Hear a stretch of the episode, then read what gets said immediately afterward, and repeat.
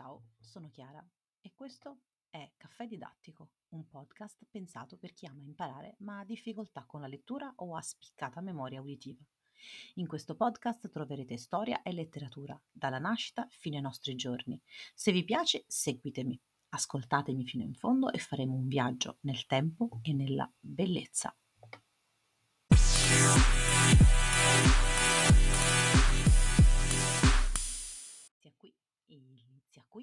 Primo episodio della prima stagione della letteratura italiana, dalla nascita fino ai nostri giorni. Ma prima dobbiamo analizzare il contesto storico-culturale. I mille anni del Medioevo. Il Medioevo è un periodo storico molto ampio. Genericamente noi diciamo che va dal 476, anno della famosa caduta dell'impero romano d'Occidente, con la deposizione dell'ultimo imperatore Romolo Augustolo da parte di un generale di origine barbarica Odoacre, fino al 1492, anno della scoperta dell'America da parte di Cristoforo Colombo. Voi capite che gli storici in questi mille anni, più che un medioevo, si troveranno davanti dei medioevi. Genericamente riusciamo a dividere l'alto medioevo, dal 476 al 1000, e il basso medioevo, dal 1000 al 1492. Anche se vedrete, ci sono storici che sposteranno un po' più avanti o un po' più indietro le date soprattutto della fine del Medioevo e dell'ingresso nell'epoca moderna. In realtà questa distinzione è basata su un'importante differenza. L'Alto Medioevo è caratterizzato dalle invasioni, dalle guerre, dalle carestie, dall'impoverimento demografico, economico, ma anche culturale, mentre il Basso Medioevo, quello più vicino a noi, invece vede una crescita della popolazione, il rifiorire delle attività economiche, il rifiorire della cultura orientata verso attività pratiche ed esperienze concrete degli uomini e anche meno legata a tematiche religiose e possiamo dire quasi più laica. Il passaggio di millennio rappresenta un momento molto importante per gli abitanti dell'Europa occidentale. Eh, scorrerie dei barbari, genti straniere che arrivano, eh, sicuramente ha caratterizzato nei secoli precedenti eh, una difficoltà, per esempio, nell'integrazione tra le popos- popolazioni preesistenti e quelle che sono arrivate. Ed ecco appunto abbiamo detto che nascono alcuni nuclei di popoli che ancora oggi vediamo abitare l'Europa. Si pensi agli italiani, ma soprattutto a franchi in Francia e all'attuale Francia, i tedeschi, gli inglesi, così via. La rinnovata sicurezza fu la condizione necessaria anche per l'aumento demografico, ma soprattutto per un nuovo slancio economico. Segni evidenti di questa ripresa sono il dissodamento e la messa a cultura di nuove aree, sottratte ai boschi e alle paludi. Inoltre vengono fondati nuovi villaggi, vengono sperimentate nuove tecniche agricole che permettono di aumentare la resa dei campi e quando si mangia meglio, si sta meglio, si vive più a lungo, ci si sposa, si fanno più figli, questi vivono ancora più a lungo e quindi è chiaro che la popolazione cresce. Ma soprattutto si migliorano le infrastrutture che sono necessarie a mantenere tutto questo miglioramento e quindi anche le vie di comunicazione vengono implementate. Grazie a questi cambiamenti l'economia conosce un'accelerazione che nei secoli precedenti non era stata ehm, simile e eh, soprattutto ehm, si passa dall'autoconsumo a invece quello che è il commercio, lo stesso che aveva visto eh, grandi spostamenti e grandi carovane, per esempio ai tempi dell'impero romano. Ed è infatti che dopo l'anno 1000 aumentano i commerci e cominciano gli scambi sulla lunga distanza.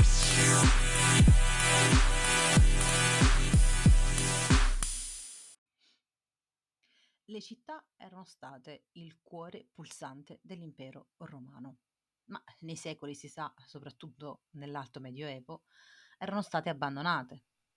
Ora, grazie al fatto che erano diventate più sicure, e alla crescita della produzione agricola, tornarono ad essere i luoghi in cui per esempio si tenevano le fiere, c'erano i mercati e attirati dalle nuove possibilità di lavoro, mercanti e artigiani accorrevano in città, dando vita a un fenomeno che si chiama urbanizzazione, che farà nascere una nuova classe sociale, fondamentale, la borghesia.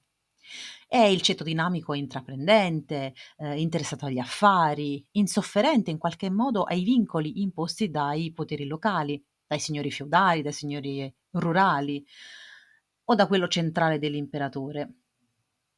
L'aria di città rende liberi.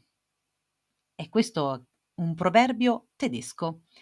Ed effettivamente anche i servi della gleba, fuggiti dai feudi, trovavano proprio in città una garanzia di libertà, opportunità di lavoro svincolato da quegli obblighi importanti di tipo feudale a cui dovevano sottostare quando erano nelle campagne. In molte città europee i borghesi danno vita ai comuni. L'Italia è uno di quei posti una forma di organizzazione politica e sociale che conquistò larghi spazi di autonomia. Arrivarono a battere moneta, amministrare la giustizia, organizzare l'esercito. Certo, non fu gratuito, dovettero vedersela con diversi imperatori. Queste autonomie furono ottenute non sempre in accordo, anzi spesso in contrasto con il potere centrale e spesso saranno fortemente limitate. Man mano che la borghesia accresce i propri affari, eh, accrescono anche le esigenze culturali. Ora che erano cittadini e mercanti, e questi uomini avevano bisogno di saperi, di competenze in tutti gli ambiti, in economia, ambito giuridico, ambito amministrativo. La cultura non poteva più essere esclusivamente appannaggio dei religiosi, prodotta all'interno dei monasteri o delle poche scuole annesse alle cattedrali, cosa che era comune nell'Alto Medioevo. Nacquero così le università, associazioni di insegnanti e studenti che rivendicavano autonomia rispetto alle autorità politiche e religiose e coltivavano le discipline così chiamate civili, per esempio il diritto, la medicina, la filosofia e le arti liberali. Ne è un esempio una delle più antiche in Italia anzi in Europa, l'Alma Mater Studiorum, cioè la madre che nutre gli studi, ovvero l'attuale Università di Bologna, fondata nel 1088. L'anno 1000 vede tantissimi avvenimenti importantissimi per l'Italia, ma per tutta l'Europa in generale. Si pensi alla lotta per le investiture, dal 1075 circa al 1122, ai movimenti ereticali, cioè contrari alla dottrina della Chiesa, che denunciavano la corruzione del clero, che quindi si ispiravano a una vita povera e comunitaria come i primi cristiani, al papato che reagisce istituendo la Santa Inquisizione, cioè un tribunale incaricato di ricercare, processare e giustiziare gli eretici, ma anche alla nascita di nuovi ordini monastici, i francescani, chiamati frati minori, i domenicani, i frati predicatori, che parlano di povertà, di una chiesa povera. Particolarmente aspra fu la lotta tra i comuni e l'impero, soprattutto nell'Italia centro-settentrionale, dove a farne le spese sarà proprio Federico Barbarossa, che troverà un'accanita resistenza nella Lega Lombarda, tanto che eh, dovette concedere l'autonomia con la pace di Costanza del 1183. E quindi la rinascita dell'anno 1000 interessa in modo particolare l'Italia. Le città rifiorivano, si moltiplicano le attività economiche, comincia a circolare la moneta, quindi la finanza comincia a farsi strada, comincia a rinnovarsi soprattutto la cultura. A questo fervore economico, sociale, culturale si accompagna però purtroppo una frammentazione politica. L'Italia infatti, soprattutto ehm, nel centro-nord, è eh, vede protagonisti i liberi comuni, ma nel sud nacque e si sviluppò il Regno di Sicilia, fondato dai Normanni, passato poi per via ereditaria all'imperatore Federico II, Stupor Mundi, che nella prima metà del XIII secolo tentò inutilmente di riaffermare il proprio potere anche al nord.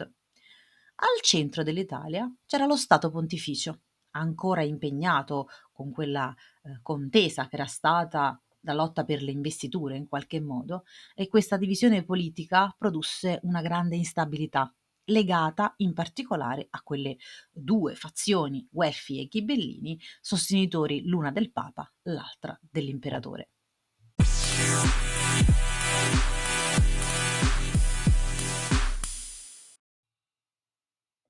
Curiosità.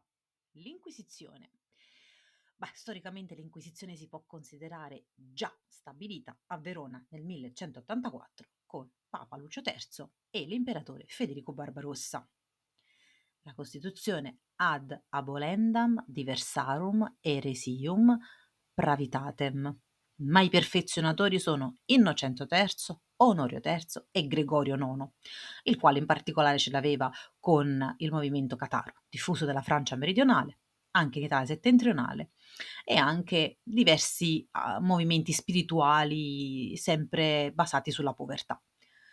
Nel 1252 viene emanata la bolla ad extirpanda ed è lì che inviata ai potestà di Lombardia, Romagna, la Marca Trevigiana, il Papa, all'epoca Innocenzo IV, autorizza l'uso della tortura perché gli eretici rendessero una confessione e indicassero anche altri eretici. E poi Giovanni XXII estese i poteri dell'Inquisizione eh, un po' più là per la lotta a una cosa ridicola che è la stregoneria. L'Inquisizione medievale, inoltre, si distingue dall'Inquisizione spagnola, la quale opera invece di Sisto IV e siamo già molto più là nel 1478 e viene dai due sovrani cattolicissimi, coloro che finanziarono il viaggio di eh, Colombo, eh, Ferdinando e Isabella. E questa inquisizione fu estesa anche nelle colonie dell'America centro-meridionale e nel regno delle due Sicilie. E poi ce n'è anche un'altra che forse è meno conosciuta, che è l'Inquisizione portoghese. Ma siamo molto molto più avanti e Paolo III nel 1536, che su richiesta di Re Giovanni III estende eh, l'Inquisizione così come la conosciamo, cioè con il permesso di torturare, al Brasile, a Capoverde e addirittura fino in India.